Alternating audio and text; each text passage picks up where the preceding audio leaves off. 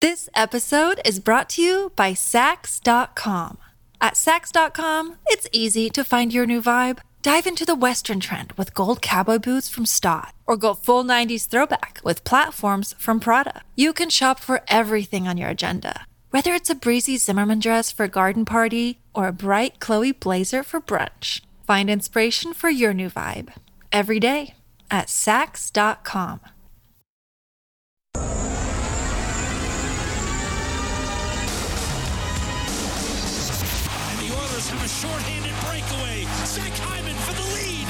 And scores. Ryan Nugent Hopkins, McDavid left circle. Cross ice. One timer score. This game is tied.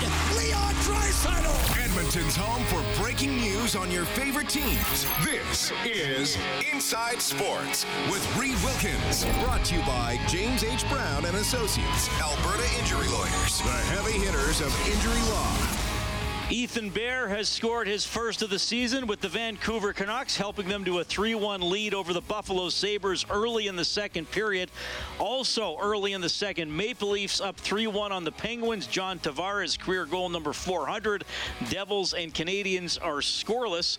Capitals and Panthers, it's Florida with a 1 0 lead there. In the first period, Blue Jackets leading the Flyers 1 zip. And just at the start of the second period, Dallas and Tampa Bay in a 1 1 tie. Marchment and Colton, the goal scorers in that game. Still to come, Mini at Nashville. Red Wings take on the Ducks, and the Sharks will play the 13 and 3 Vegas Golden Knights. The Edmonton Oilers are back at it tomorrow. A brief two-game homestand. They play the LA Kings tomorrow and the Vegas Golden Knights on Saturday.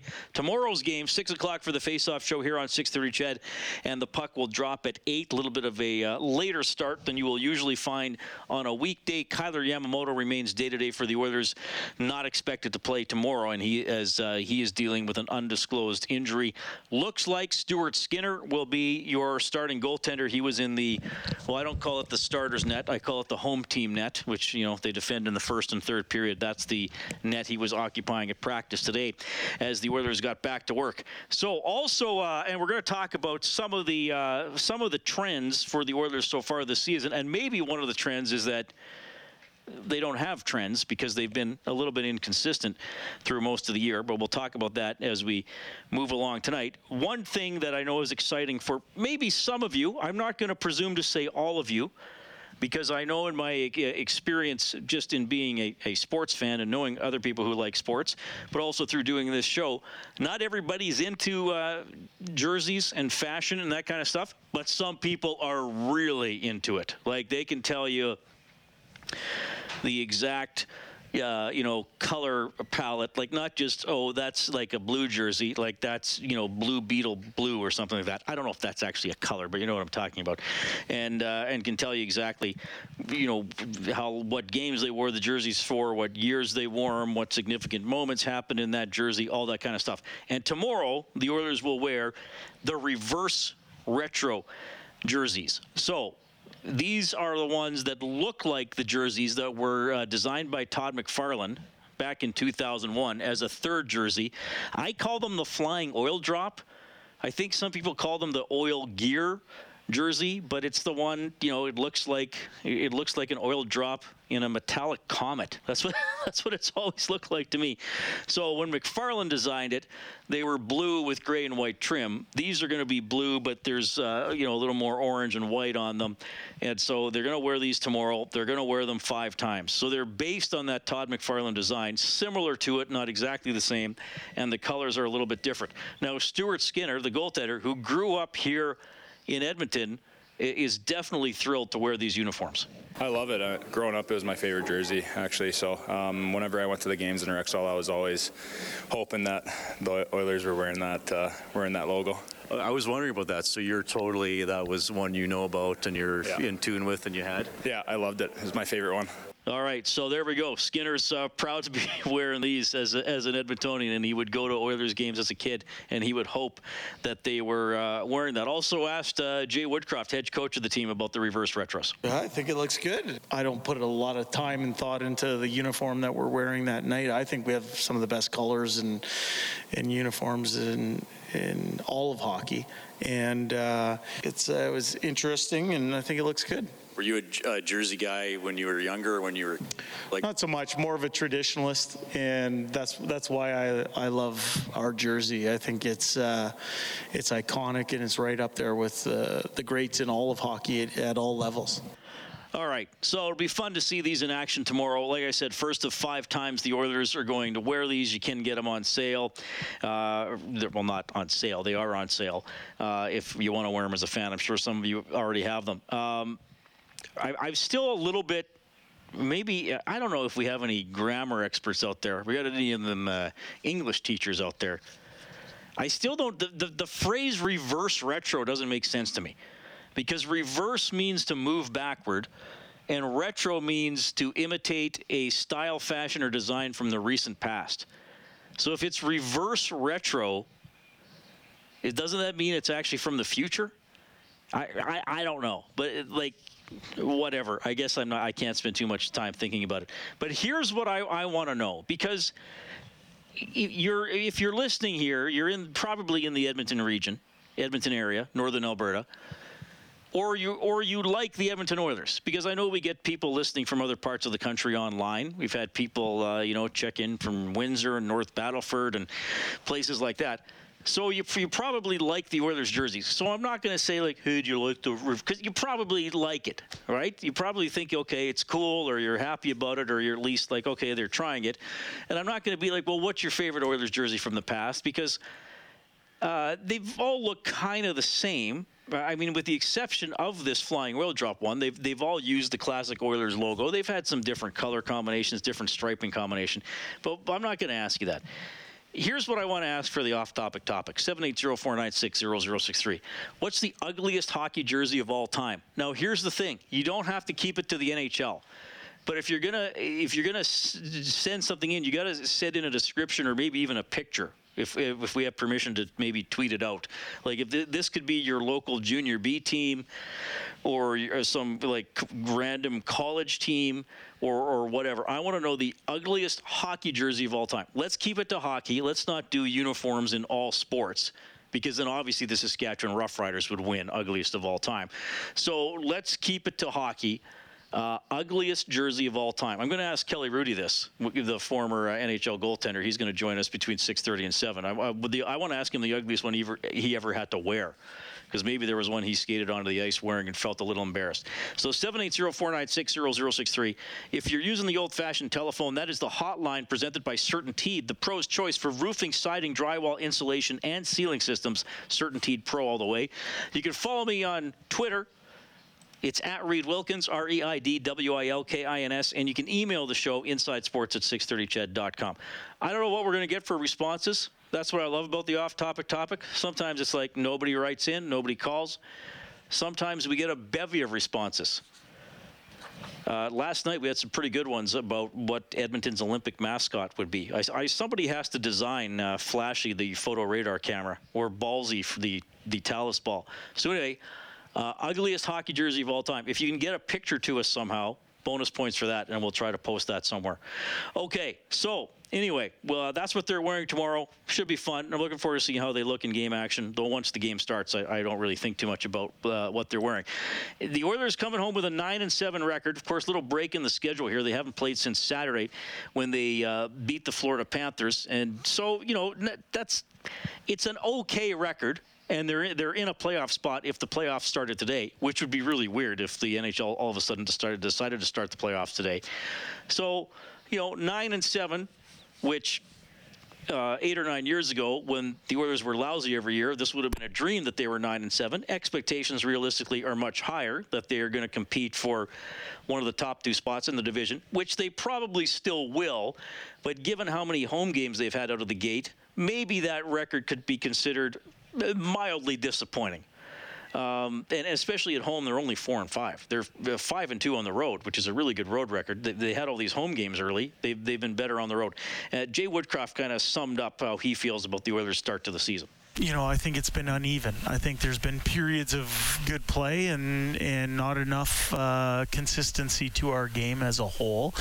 Um, I just said this in the media downstairs, but uh, for me, um, you know, the the effort, the the try, the competitiveness. I think it's all there. I think we're we are competing uh, hard and and we're laying it on the line every night. There's been you know one or two that we'd like to have back for sure in terms of um, you know maybe we might have laid an egg here or there. But for me, um, all of that is there. So I think we're coming at things from a good spot. I don't think our detail in our game has been anywhere near where we want it to be, and specifically on the defensive side of the puck. And um, you know we're we're working hard um, by number one identifying those areas, calling attention to those areas, concentrating on details in those areas, and uh, the bottom line line is where the league is at right now in the Western Conference, and just uh, in in the league as a whole for that matter. I think the teams that figure things out over the next 10, 15 games are going to be the ones that create a little bit of separation. So it's incumbent upon us to make sure that we're working hard at the areas that we have to get better at, and that was a, a good step in that direction today for us. Well, the old word there is details, and I do think in some games, I don't want to write off every game for the Oilers as uh, some sort of sloppy type of game, because I do think they've had some pretty good games and some pretty good moments along the way. And in any game, there are going to be bumps, and there are times you are going to get you know beaten by good players on another team. It happens, but I, I do think that it, the details in the Oilers game have not been as good as they were, well, after Woodcroft took over last season, which really, when you look at it, was an incredible run for the Oilers. I mean, well over 700 points percentage after he took over, and then they go into the third round of the playoffs. And, and I think some of the things I've seen, and, and maybe some of you have noticed this as well, or maybe some things that, that I'm not going to bring up too, those details, it's like, okay, a, a forward is back checking, but he doesn't, you know, he doesn't get all the way back. You know, he's there, but he's not there. He's he's he's with his guy most of the way, but then loses his guy, or or back checks to the wrong part of the ice and leaves someone open, or doesn't tie up a stick. When teams get cycling against the Oilers, uh, you know, are, are sticks getting in passing lanes? Even if you're not interrupting intercepting the pass, can you interrupt it? Can you chip it? Can you disrupt the offensive momentum in the offensive zone? And the one thing we've talked about a lot too is cleaning up that area in front of your own net. Are you playing hard enough on the puck? Are you playing hard enough on the man? And I think the Oilers have done that at times. I, I think there are times where, sure, they've been protecting a lead in the third period. Maybe they've been under siege a little bit, but they've kind of hunkered down a little bit and played more of a sturdy game. And I thought that third period against Tampa Bay, yes, the Lightning had some chances, and yes, the Lightning missed some chances, but the Oilers were very active, knocking pucks away, winning races to rebounds, knocking guys off the puck so you can't get a clean shot. I don't think that those details have been have been executed by the team consistently enough. And I think that's why if you want to look at some specific numbers, if you're into stats and all that stuff, the Oilers are 29th in the league in goals against. 3.63 goals against per game. That's around a goal a game more than they allowed under Woodcroft last season. Now, as we know, some of that might be goaltending, and I gave the goalie stats last night. It has not been a great start to the season for Jack Campbell, but I also think there have been instances in which the goalies have faced far too many grade A opportunities. So you have the goals against. 29th in the league, and they're 30th in shots against. So the third most shots against per game in the league at 34.9. So basically 35. I, have talked about shots on, on this show and on Overtime Open Line and the Faceoff show before. Not all shots are created equal, so I don't freak out as much about the shots. Uh, because I do think there are some games in which the Oilers have been outshot and they didn't give up a lot of grade A chances, or they were getting outshot because they had the lead in the third period and the other teams are shooting from anywhere. But still, over a, a, longer time, giving up, you know, a few more shots per game might lead to a few more goals against per game just because of the quantity. So those details translating to lots of goals against and lots of shots against. And goaltender Stuart Skinner was talking about them needing to defend better. That's the best way to win games is keeping the puck out of the net, and that's uh, obviously my job to do. Yeah, I think as a team we're just like we're, we're always working on those little things that we're trying to get better at, and I think we're doing a great job. I think we got we got a great coaching staff that's providing us a system. We got great guys in here that work hard at it. Um, we worked on it again today, and uh, we just got to keep on moving forward and keep on growing from each and every day.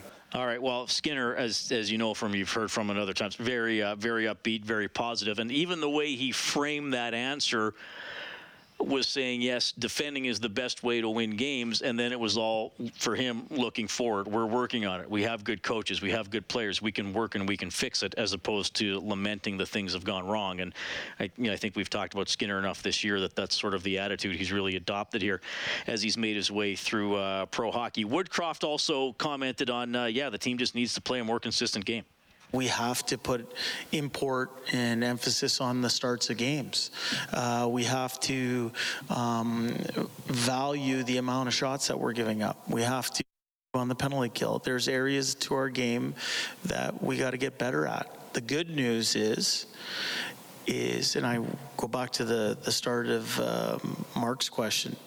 Um, the good news is, is that we've demonstrated a competitiveness, a will to win, a finding a way to win. Um, you know, I think th- our level of simplicity and our effectiveness on the road, where we're five and two, we got to bring that home. And we got to figure out a way to make this the toughest arena in the National Hockey League to come into. We've we've done that in the past. We got to do it again. And uh, I think that comes down to a level of consistency uh, and building a level of consistency in your game. So we're talking about details, we're talking about consistency. Maybe if you just consistently take care of the details, the results will take care of themselves. Oilers and Kings tomorrow, 6 o'clock face-off show. Game at 8 here on 630 CHED. Again, happy to hear from you, 780-496-0063. This episode is brought to you by Saks.com.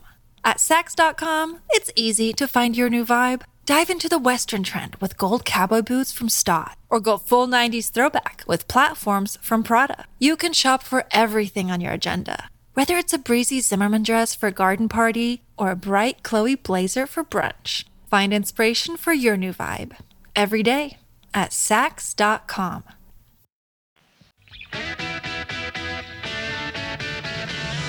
Inside Sports with Reid Wilkins is brought to you by James H. Brown and Associates, Alberta Injury Lawyers. Go to jameshbrown.com.